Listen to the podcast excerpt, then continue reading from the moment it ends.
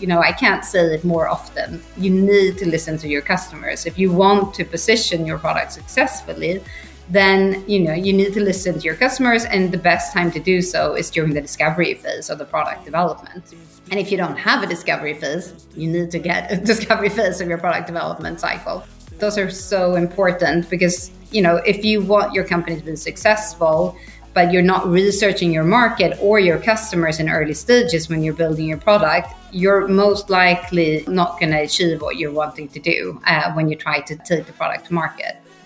Welcome to the podcast B2B SaaS CEOs with me, Joseph Olsen, as your host.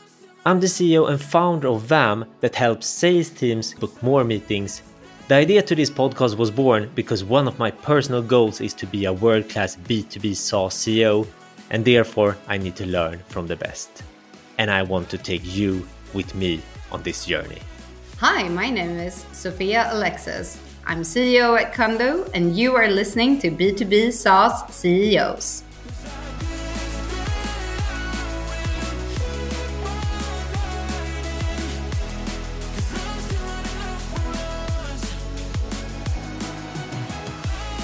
Hi and welcome, Sofia.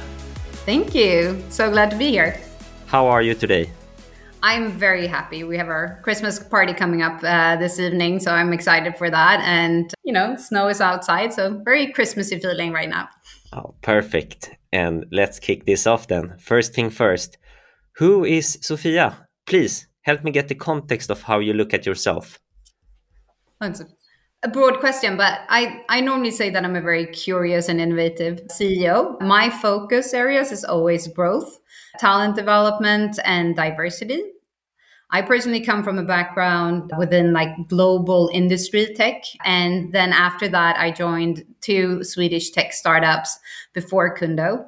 One included a journey with like a 10x hyper growth in the Swedish fintech, which was amazing, and that I learned, you know, growth at hyper speed. But you know, I always say that my heart is and will always be within tech. I am a true believer that tech has the power to change worlds and our everyday lives. So, but other than that, I am born and raised globetrotter. I have had the great opportunity to call both Sweden, UK, France, and the US, both Silicon Valley and Boston, as my home. And other than that, I think first and foremost, I'm a dedicated mom and I have a passion for interior design. Uh, you can ask my colleagues, they'll tell you. Just yesterday, I got a Blocket delivery uh, of amazing red glasses for Christmas from the 50s in the middle of our leadership team meeting. So think that sums it up. Since you brought it up with interior design, I, I, I have an, a natural angle now to just comment that I really loved your backdrop. The oh, people who will see the, the teaser and we are recording this also, so maybe in the future I will upload it in Spotify video and YouTube, etc. But I really like, oh, good, great setup behind you. So, so then, then it got my artwork here on the wall. Yeah, exactly. and also, I need to comment the tech angle and ask why. Why, why do you like? Why has tech for so long been so big part of your journey? I mean, when I joined Ericsson, I really joined. I had this like nearly a philanthropic thing because Ericsson was very much then into like this connected villages and that, you know, being connected can actually save lives. And in rural areas, it can really be a game changer from like one month to the other to be able to use connectivity to call ahead to see what's on the market, etc. So I think that that was something that I joined because I think that, you know, connections and tech really do, you know, have the power to change. And I mean, in SaaS, we're very much around value added services towards companies that are already, you know, well positioned maybe in the market. But I think that it's very interesting tech can solve so many things and it's very interesting at different angles and different companies and everything that it's it's just so interesting. But i also love product and i've spent six and a half years within different roles in product departments as well. So i've always worked very product close so i think that that's also part of part of part of my tech background. But it's it's really it's more of a, a feeling and me and my husband also have two small companies where we're doing like micro investments in small tech swedish companies because we believe in the Swedish tech industry, and I, we think it's it's really cool in the development that we see. So nice. Shout out to you who's right now fundraising small amounts in the early stage. Ping here. But okay, uh, product, Sofia, your product. Let's do the elevator pitch. What does your company Kundo do? Kundo is a Swedish SaaS company, obviously. Uh, we develop and sell cloud based services. Uh, we say that we do that for smart, accessible, and effective customer service. So we're a platform for customer service solutions. We were founded 2010. Our mission is to deliver solutions that we say simplify and elevate the customer experience at every touch point. And we really help companies to make customer service effortless. And we have omni-channel for ticketing, we have AI driven solutions, and we do have self-service excellence. So that really is Kundo in a nutshell. And now it's time for yeah, favorite segment I would call it. A lot of people love this segment, and it's five quick ones. And here you need to be quick. I will throw up a word or sentence, and you need to shoot away the first sentence you think of when you hear that. Do you understand? I get, I get it. Okay, here we go. Customer service. Customer value. AI, threat or opportunities? Opportunity. Your biggest role model? Marie-Louise Ekman. Something that's keeping you awake during the night? Oh, I sleep like a baby. Perfect answer. and the last thing, your happy place? My home with my family. Okay, we have uh, really quick answers here, and let's dive into uh, yeah AI. It's like with Google's now, Gemini, etc. It's so top of mind. I see it everywhere in LinkedIn now again, and not just OpenAI. Uh, so you said opportunities and not threat, and not. I, I actually thought when I thought of this question, you would maybe say both because that is quite a political answer to that. but you said opportunities. Please elaborate here. I mean, within customer service, AI is like the, the use case for AI is perfect for customer service. It's about looking through a lot of information and finding answers and answering quickly. So, I mean, the use case is absolutely 100% applicable to what we're doing and to our product. So, for us, it's a major opportunity to just make, you know, our customers more efficient and by making them more efficient even the agent you know answering your call or answering your email becomes much more efficient with you know smart suggestions smart email answers you know going from having to searching knowledge bases to getting that search instantaneously.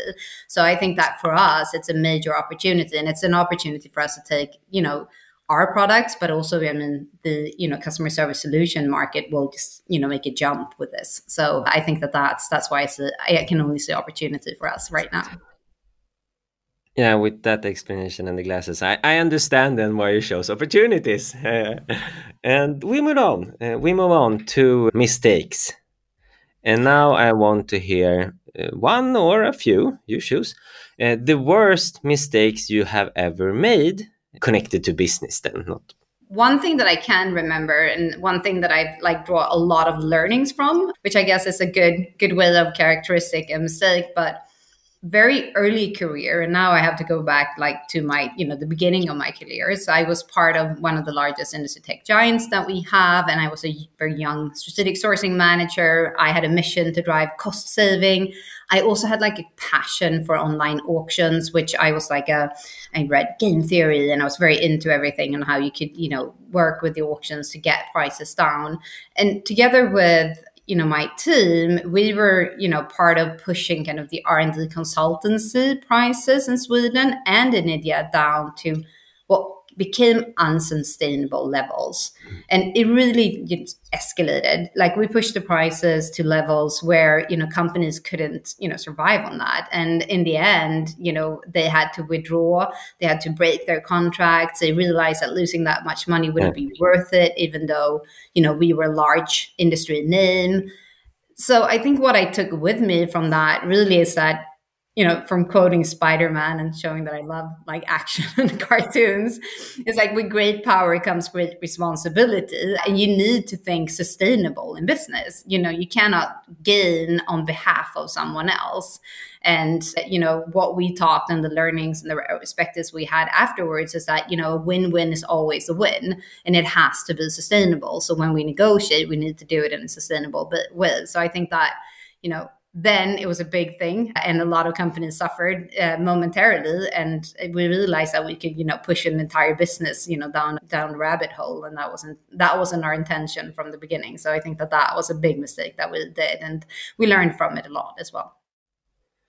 Good lesson. And uh, yeah i have i have so many stories within this also that i with my small family company been through with yeah, bigger giants but the, uh, the listeners don't want to listen to that you are here great input thank you for sharing and we move on to it, it's actually time for the external segment the hmm. people mm. who have listened uh, to several of my episodes here know that i always want to lend my voice to one or two people from the community not just being me shooting questions towards you. So now it's time from Amalia Berglöf at Mpya Digital. And this is her question. Hi, Sofia.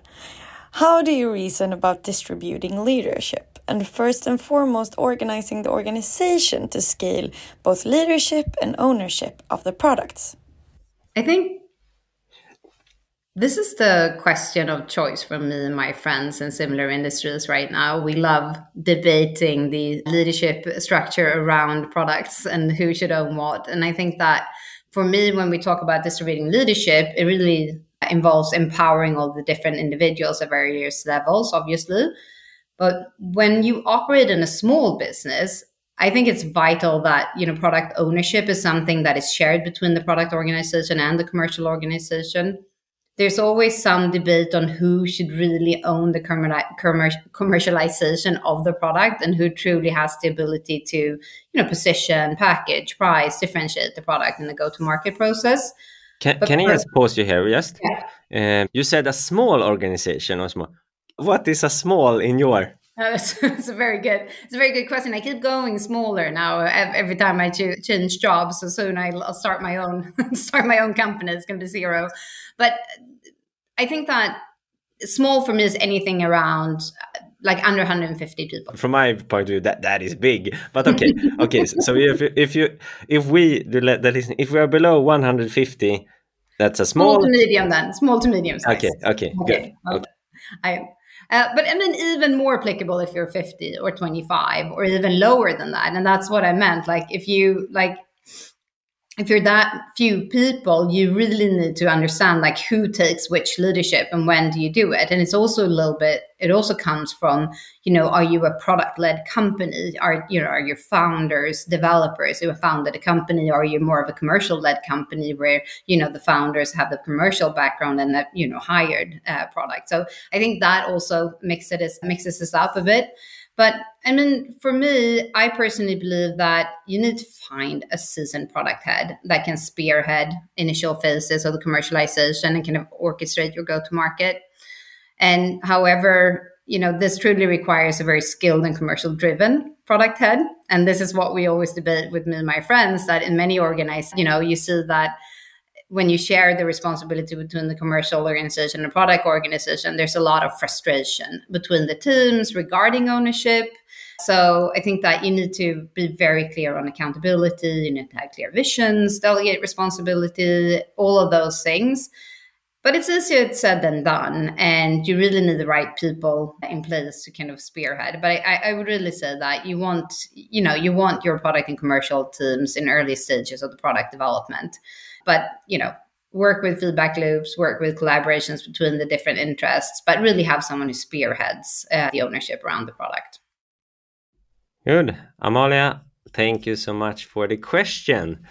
And it's time for a topic of your choice sofia the only rule here is that you need to talk about something that you are very nerdy about and feel passion for. So the floor is yours I had a perfect opening question there because I, came in directly to go to market because it is one of my like passion areas. And I just had a go to market session with a startup company in fintech with really great potential and it really spiked my interest for you know what is really one of my favorite topics and i said that you know i discuss this with my friends numerous occasions and we just love to like look at different angles and see how you know product and commercial teams can work together and you know solve company changes challenges that we have so i think go to market is the essence of the success of any company. But in honesty, rarely done right. And I've seen a variance during my career. Uh, one you know great example i had was you know our product department uh, and this is in a prior company that I was with and they developed something without even you know aligning with anyone in the commercial organization and presented that you know like a trophy when it was done. And the only thing that happened was that it was completely shut down by the commercial organization as it was non-sellable. And they had just you know spent months of doing this and I've also seen other, you know, angles where products are being kind of ordered from the commercial organization uh, promise of full scale customer base adaptation. It will result in you know and it results just a month again of working and then in the end it's only one customer that activates it.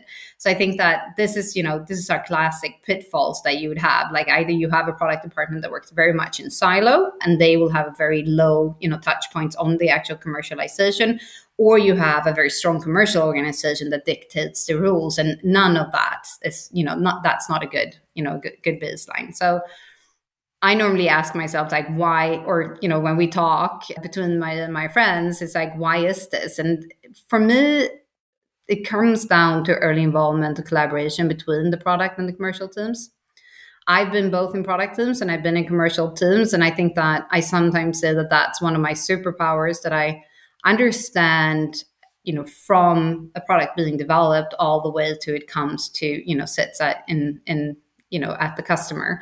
And already in roadmap creation you need to think about the commercialization of the product. You need to start thinking about how you'll take it to market. You know who's the target audience? What are the unique value propositions? What channels should it be sold in? And this feels like very early stages to ask these questions but you should have at least a vision of where you're going with the product. And I mean, I also love go to market strategies. It kind of encompasses one of my favorite topic, which is listen to your customers. And I, I keep saying this and where whatever context I'm in, but really, you know, I can't say it more often. You need to listen to your customers. If you want to position your product successfully, then you know you need to listen to your customers and the best time to do so is during the discovery phase of the product development and if you don't have a discovery phase, you need to get a discovery phase of your product development cycle. So I think that those are, you know, those are so important because, you know, if you want your company to be successful, but you're not researching your market or your customers in early stages when you're building your product, you're most likely, you know, not going to achieve what you're wanting to do uh, when you try to uh, take the product to market and then again come back to small organizations but small organizations then you know we are a fairly small organization today and we have invested in you know a full-time service designer and her job is to constantly have her ear towards the ground. She interviews companies she interviews our customer base she looks at what's happening in the market and all of this just to develop insight and it's really you know extremely valuable for us both now that we're sitting and looking at like the product roadmap for next year what should you you know what are the key things that we should do? We always have more product areas than we have product members or product teams so we always need to do that tight prioritization. And then you know that customer feedback is you know vital for us i would say. So I think that that's but another interesting market phenomenon that we're all witnessing right now, if we come back to the AI question, is the mass launch of AI. And I think the launch of AI generated products in the market is a really interesting way of looking at how have different companies decided to go to market with AI. And you know, many products are today charging for their AI products separately, you know, and I think that's fully understandable. You want instant return on investments on the product hours that you just spent. But however, it will kind of only lead to that a subset of your customers has access to what you're now marketing as like the true differentiator of your offering. And will that be a good long term strategy? I would say hardly. And AI is now in its first phase, and companies are using it to enhance what they're really offering. So they're not, impl- so they're, you know, right now we're just applying AI to our existing products. And if you go to market selling that as an add on, then the question, you know, and this was the question that I faced when I came into Kundo. So I came into Kundo May this year, and it was mid development of our first AI product or our first AI launch. And it was soon to be launched. There was absolutely no go to market strategy in place. And, you know, sales, of course, had already started selling it. and I was asked to, to say what price it should be at and i you know i had some super frustrating internal conversations and i realized that you know i'm not going to sell this as an add-on. I'm just going to incorporate it into our total offering and making it available to our full customer base instead and by doing that increasing the entire value of the product and so, I mean, and for us, that's been a very successful strategy. You know, we've had a lot of our existing biz, you know, selling other part of our product offering that, you know, makes a lot of sense with our AI functionality. And we've seen enormous, you know, attractiveness in sales as well. So I, for me, I think that was the go-to-market strategy for us. But it's interesting to, to start look at how people are marketing this because this is an interesting lesson that we have in go-to-market right now in front of our eyes. I I really love the the like deep dive here at the end with the uh, AI part, and in my mind, I'm framing it something like now super dumb frame maybe. Don't don't lock in your AI upgradation behind a paywall. Uh, I just throwing it out there. Maybe I will yeah. come up with a good, but I really love that uh, framing. So thank you for this, and also I just want to touch base one more super simple simplification. If you can uh, share because I've heard you, I've heard you on Breakit uh, SaaS Summit, and you, you are always saying in so many different contexts, listen to the customer, talk with the customer, etc. If you should give the listeners now a super simple thing, just one thing to take with them in that context, what question, what opening question do you love to like get the talk going in this context? I've got this question before, and I would say that this was one of the biggest learnings that I had when I came in uh, to Kundo as well, working actually with a very you know skilled and service designers. Just said you're not allowed to ask any questions. You have to just let the customer talk. like what? Not even a first question. Not even a first question. It's more like, hi, hello, you know, great to see you. Let's discuss this topic and just kind of wait the customer out because that's the best way of because as soon as you ask a question, you set a direction for that conversation. Yeah. And obviously, you know, you set the tone for what you want to get out of the meeting, but then you're going to miss out on all the nuances or whatever, you know, that customer wants to, you know, bring to the table and what they prepare in their head. So I think the beauty of it is if you can wait your customers out and really, you know, come in with your listener hat and you know you see that they're abusing the system right? You see that they're like not using the features the way they're supposed to be. They're not at all in the use case and you know yeah. they have so much potential. You have Always. to be quiet. You have to sit there and like hmm interesting choice of you know using that feature tell me more or why you decided to do that. So i think that that's you know the open-endedness of it. Keep it as open-ended as possible and just let the customer talk uh, and that's when you're going to learn. Yeah this was uh, great. So not even one first question. Uh, i am allowed and the listeners are allowed to introduce myself and say we are here because of this topic sip it. Okay yeah good. exactly. That's it. Good okay good. Uh, there we have a great nugget also. Uh, thank you so much for uh, your topic of choice go to market. And um, when i listened to you uh, the last time live uh, you talked a lot about the importance of building a strong brand as a SaaS company. Mm -hmm. quite uh, straight shooting that many SaaS companies have very boring brands, simplified say. and why is why is that critical with building a strong brand uh, as a SaaS company? And where do you start? Good questions. I mean, I would say that as we all kind of look the same, it's an excellent opportunity to stand out just by doing something, you know, a little bit different and, you know, doing it more close to heart. And I think that you know you could question because these you know these companies have different founders. They have different you know uh, different owners and different ways of being. And you know some might be very performance driven others are very chill but we all look the same. That doesn't match for me. So you need to kind of like also think about like what is our true identity and personality in the company and try to like have that shine through both through your brand overall but also your graphical profile obviously but I, it's just it's a very competitive landscape, and many of us now are not only competing to our direct compet- competitors, but we are kind of competing to, for a place in the customer's total IT budget. So all of a sudden, you know, companies are head to head with you know other other type of solutions that they have, and I think that if you have a very strong uh, foundational brand, you can lean on that in this type of you know little tougher uh, landscapes that we're seeing. We're seeing you know increased churn and others. If you have a strong brand, you can lean on that. And you can also kind of, you know, stand straight when price pressure is rising and, you know, you can kind of defend your pricing much, much more solid. Otherwise, it's very easy to, you know, become scared and not really knowing and start lowering prices which is going to be very tough you know tough tough to go back come back from after after this time so i think it's you know it's all about building confidence in who you are and i mean if you think about your personal brand you know, if you look at yourself as a teenager versus, you know, yourself as a, you know, 40 something, you know, I've built my personal brand. I'm very confident in who I am today. And, you know, with that, I, you know, people, you know, listen to what I say and, you know, you have a lot of like authenticity. And I think that's what it comes down to. So like be authentic and like really fa- find out like what's my DNA and, you know, how do I want to make that come through? And that will build confidence with everyone in the company as well. And I think that's, I think that's why it's so important so two factors, just being able to, you know, stand still and be confident during tough times, but also, you know, have a company that really oozes, you know, who you are both inside and outside. So and when you say who you are, do, do you mean who you as the founder, the owner, or the leaders in, in the core are?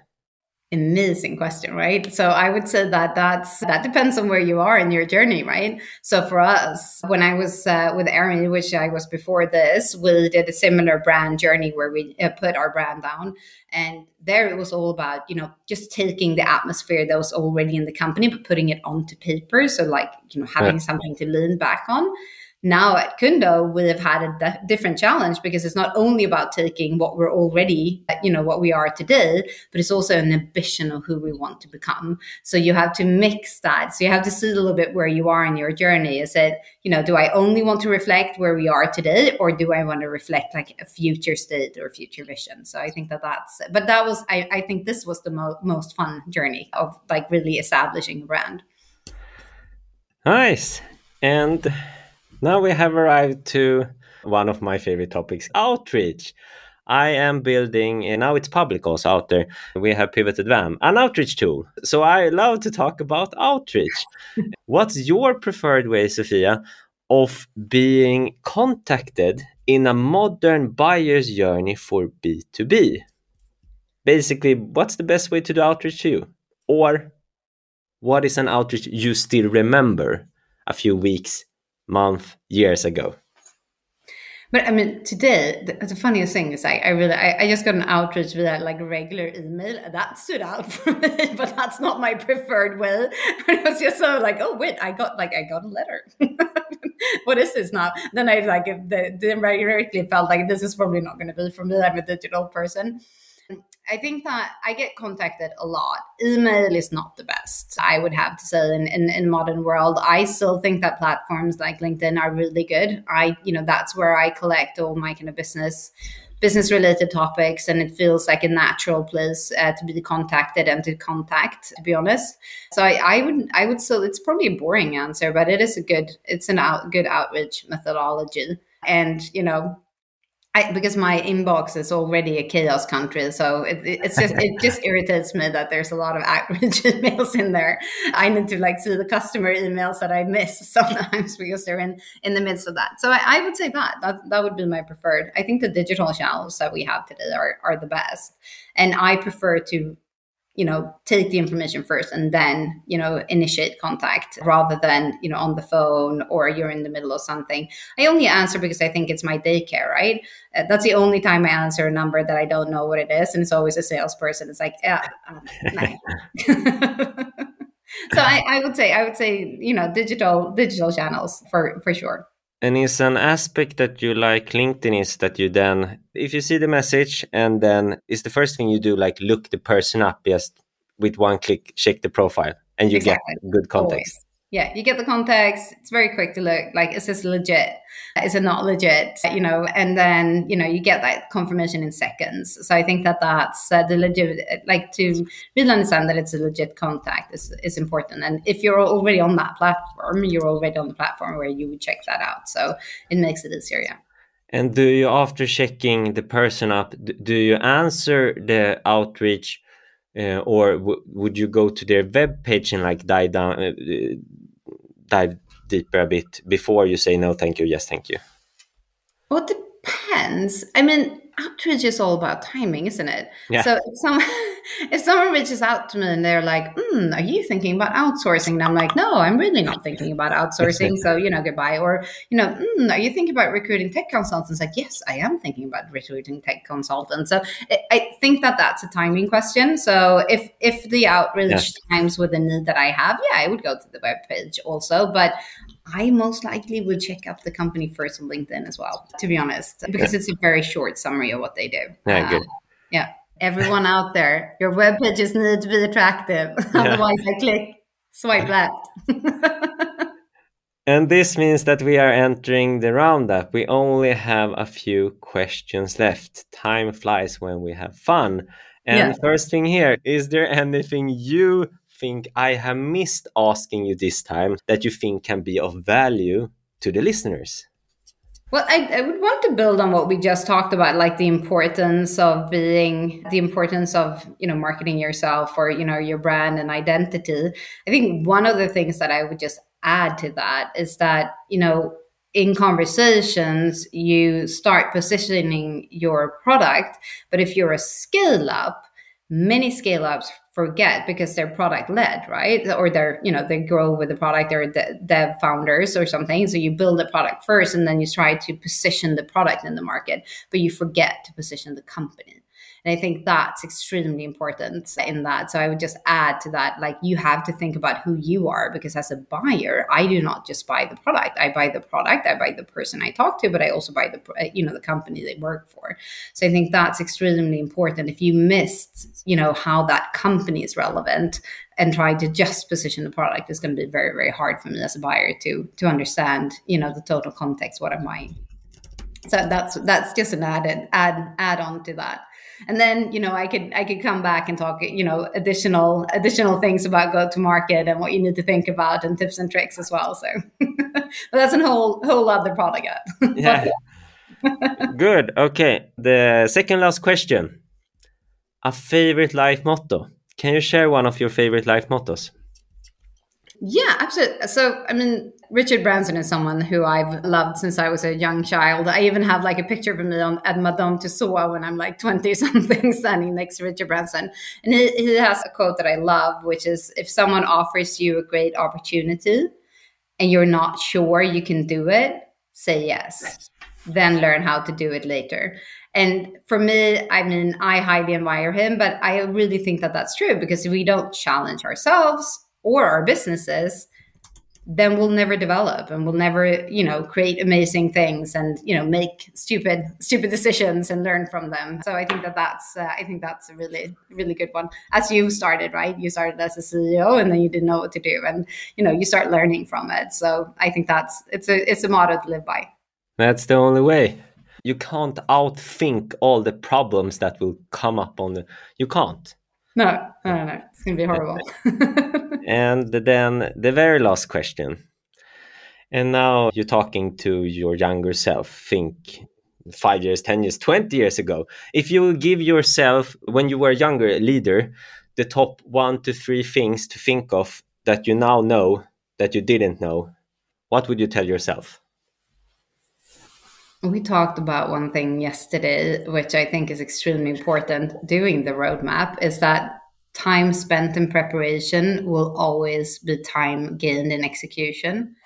So, yes, we want to move quickly, we want to be agile, but you need to be very smart on spending your time wisely. And hasting to execution is just never the answer and there you know the the whole customer listen to your customer piece comes in as well because if you don't do that preparation work it's just not going to be you know time well spent. So i think that that's that's one of the key learnings that i have with me that i always think about. And i think that and also one another thing that I would say that builds on you know the Richard Branson quote is impossible is nothing right? There's no challenge too hard. If you you know have a mountain of challenges in front of you then you start breaking it down and you know break that problem down into smaller pieces and a smaller piece yet again. And you know sooner or later you're starting to see you know that it is achievable. So if you only see mountains, yes, it's going to feel like everything's impossible. But if you start breaking it down to pieces and solving one business problem at the time, it's going to be, you're going to get there. And thirdly, I think, I think reflection is the key to long term success. I've worked with a coach uh, my entire life, and he's very alternative and very mindfulness type of person. And he talks a lot about reflections, and it taught me the you know the gift of always reflecting and i try to learn from every situation that i'm in. And i'm you know also constantly seeking feedback and trying you know the best i can to embrace it. And it's hard sometimes to get feedback and embracing it with an open mind but it, i mean it's the only way to to develop and move forward. So I, I would say that those are the three that that i would take, tell my tell my younger self. And